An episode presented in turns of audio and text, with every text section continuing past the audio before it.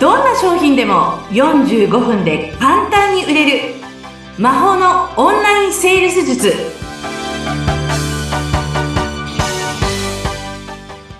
こんにちはセールスコンサルタントの高見康生ですよろしくお願いしますよろしくお願いします。アシスタントの相本です。高水さん、今回もよろしくお願いいたします。よろしくお願いしますさあ、いつも個人的な私の疑問を答えていただくという楽しいお時間になってきてしまってるんですけれども、今回もまたちょっと気になったこと聞いてもいいですか？あもちろんもちろん。受けて立ちます。心強い。いや、あのー本当に基礎的な質問になっちゃうかもしれないんですけど、まあ、あの、皆さんのね、セールストークとか、そのマインドっていうところの前に、まずこう、初めてオンラインなり、リアルなりお会いした時に、好印象を与えるような身だしなみ？何か気をつけてることとか、講座生の方にいろいろ伝えてらっしゃることってあるんですか？えっとですね、基本的にセールするときとかね、店舗に立つときっていうのは、えっと、まあね、店舗はちょっとじゃあ置いといたとして、はい。オンラインでバストアップじゃないですか、オンラインで。ああ、確かに例。えば、お洋服のね、店舗とかだったらファッショナブルでいいと思うんですけれども、基本的に私、オンラインの起業家さんとかには、うんきつい色の洋服は着ない方がいいねって言って。え、うんそうなんですか。じゃあ、あの、うん原色、あの、真っ赤とか、黄色とかえっとね。着るんだったら暖色ですね。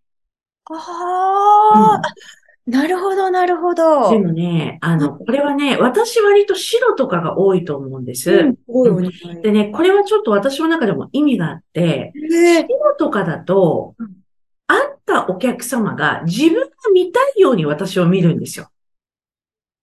ああ、それ、その発想、うん初めてです。なるほど。色がついてないだけに。そう、まあとは薄いピンクとか、薄いブルーとか、そう、そういった色の方が、相手が私を見たいように見ます。ですから、あの、私自身がこうですよって色付けする必要はないのかなって思っています。なるほど。まあ、ファッションを楽しむのであれば自己主張っていうね、面もあるのかもしれないけど、まあ、セールスの場ですもんね。そうです。はそう。まずそれがね、あの、見た目で、あの、やっぱりこれ制約率がね、もしかしたら高くなるっていうことにも伝わ、あの、あるのかもしれないですけど、あ。そう、って思います。で、例えば何かお客様が、うん。この色、私黄色とかはちょっと無理なんだよねっていう人の前に黄色バーンって来て現れたら、ああこういうのもあるじゃないですか。確かに確かに。それもったいないですよね。どんないいこと言うなんですうん。で、あと、見た目的には当たり前ですけど、清潔感。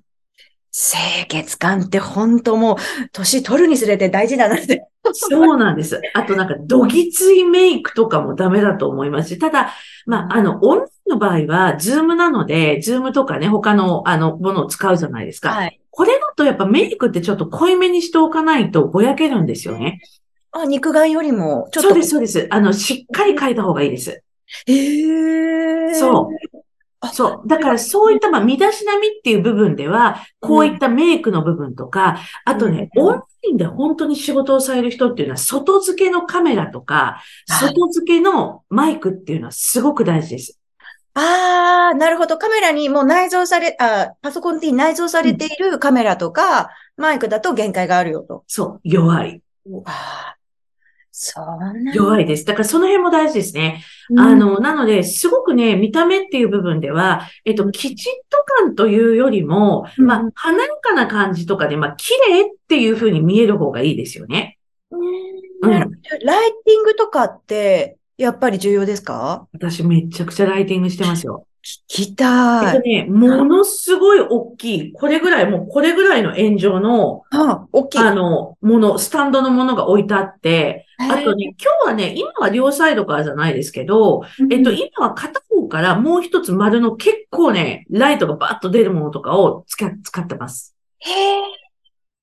あ、そっか。やっぱり、いや、私は中身で勝負と思ってても、なんだかんだやっぱり人は見た目大事ですよね。あの、メラビアンの法則ってご存知ですか？あ何ですか？えっとね、コミュニケーション、要するに接客販売とかをする人は知ってる方が多いんですね。ねで、そう、あの、アルバート・メラビアンさんっていう方が1970年代かな、そこで提唱した、あ、の、ほあの、要するにものなんですけれどもうん、人は第一印象で、うん。その人を印象づけるのに、何が重要視されてるかっていうと、うん。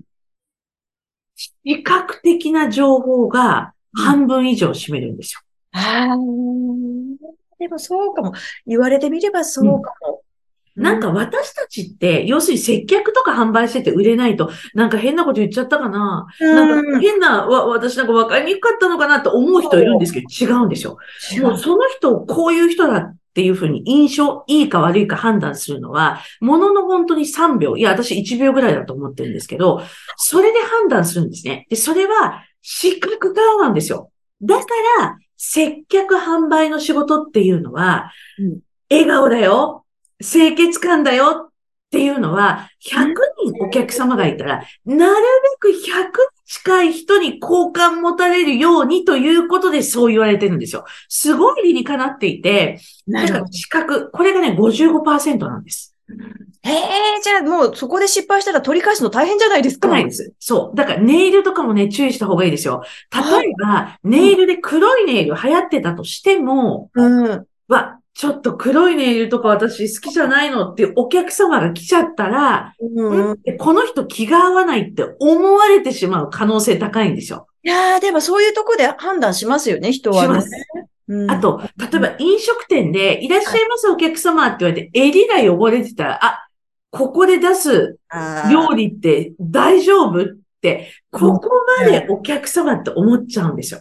確かに自分的にはまあこれぐらいいいかっていうところを見てるってことですよね。。そうなんです。なので、あの、そういった清潔感とか、あと、まあ、ライティングとかもそうだし、カメラとかマイク、これ、ズーム大事ですし、あと、ネイルとかもね、必要だし、あと、メイク、こういったこともすごく大事ですね。ちなみに言っちゃうと、その次が、聴覚情報なんです。ああ、38%。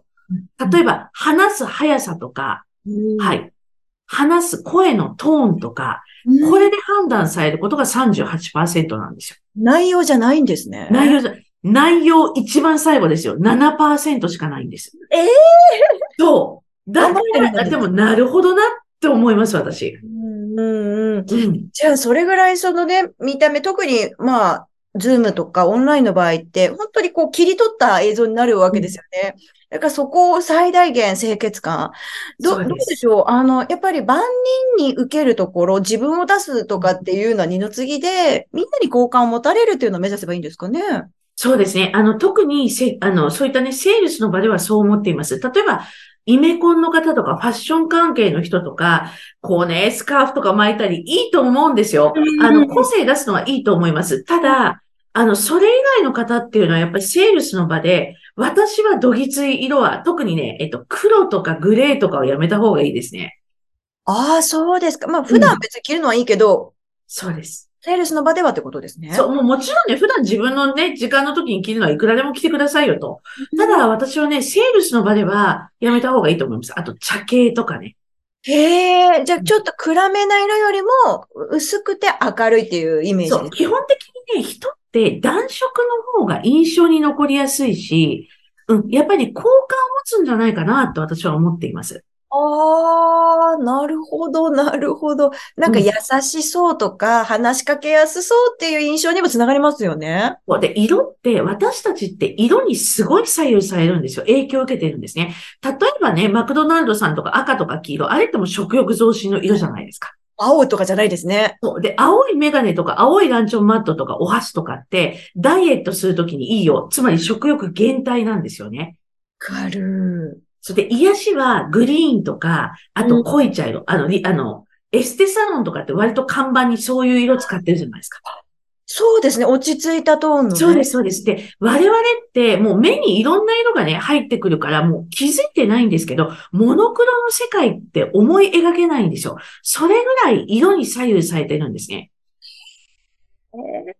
そいや、もう自分が何を着るかっていうのも、その自己プロデュースというか、どうう。見せるかそうですね。そう。だから私はなんか、うん私ですよ、これ主観的に。私は白は、おそらく人が、ね、何にも色がついてないから自分が見たいように見てくださるんだろうなって思っています。なるほど、なるだからほど。こっちからいちいちアピール必要、する必要ないでしょっていう風な。例えば私がファッション関係じゃないですか、私ずっといたのが。で、例えば今イメージコンサルタントやってたとしても、私は例えば同じだと思います。白とかそういう色でいきますね。いや、これ多分何を着ようって悩んでる方の、ね、大きなヒントにうん。なるんじゃないかなと。そうですね。だから白いブラウスとかはやっぱりオンラインで仕事をするためにたくさんありますね。あの、襟がこうなってボタンがこうなってるやつとか。で、目につくとなるべくね、着るんで買うようにしてます。いろんなところで。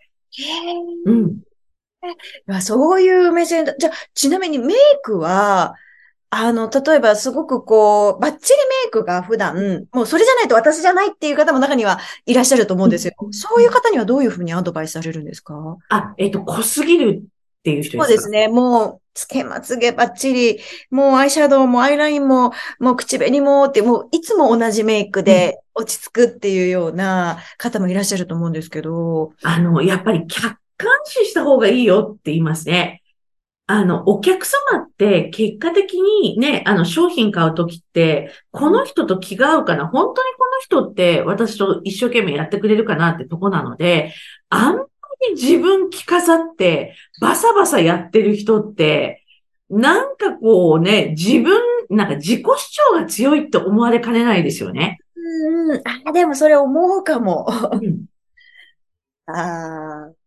いや、めちゃくちゃわかりやすかったです。そう。なので、あんまり、だから私もカーキ系のアイシャドウとか、講座生と喋るときとか、プライベートなときは使いますけど、基本的にセールスをするときは、今日とかはね、こう赤っぽいのちょっと塗ってるんですよすごね。い印象に残る秋。なんで。秋なんで。赤ねとか、あとピンク系とか、薄いパープルとか、そういった好感持たれるような色にしてますね。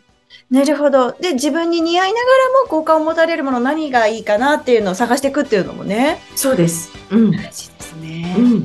いや、すごい具体的に、あの、いろいろ教えていただけたので、多分リスナーの皆さんもすごく、こう、聞きがいのある回だったよかったよかった。思うんですけれども、はい。いや、今回もすごくためになるお話聞かせていただきました。楽しかったです。高水さん、ここまでとなります。ありがとうございました。ありがとうございます。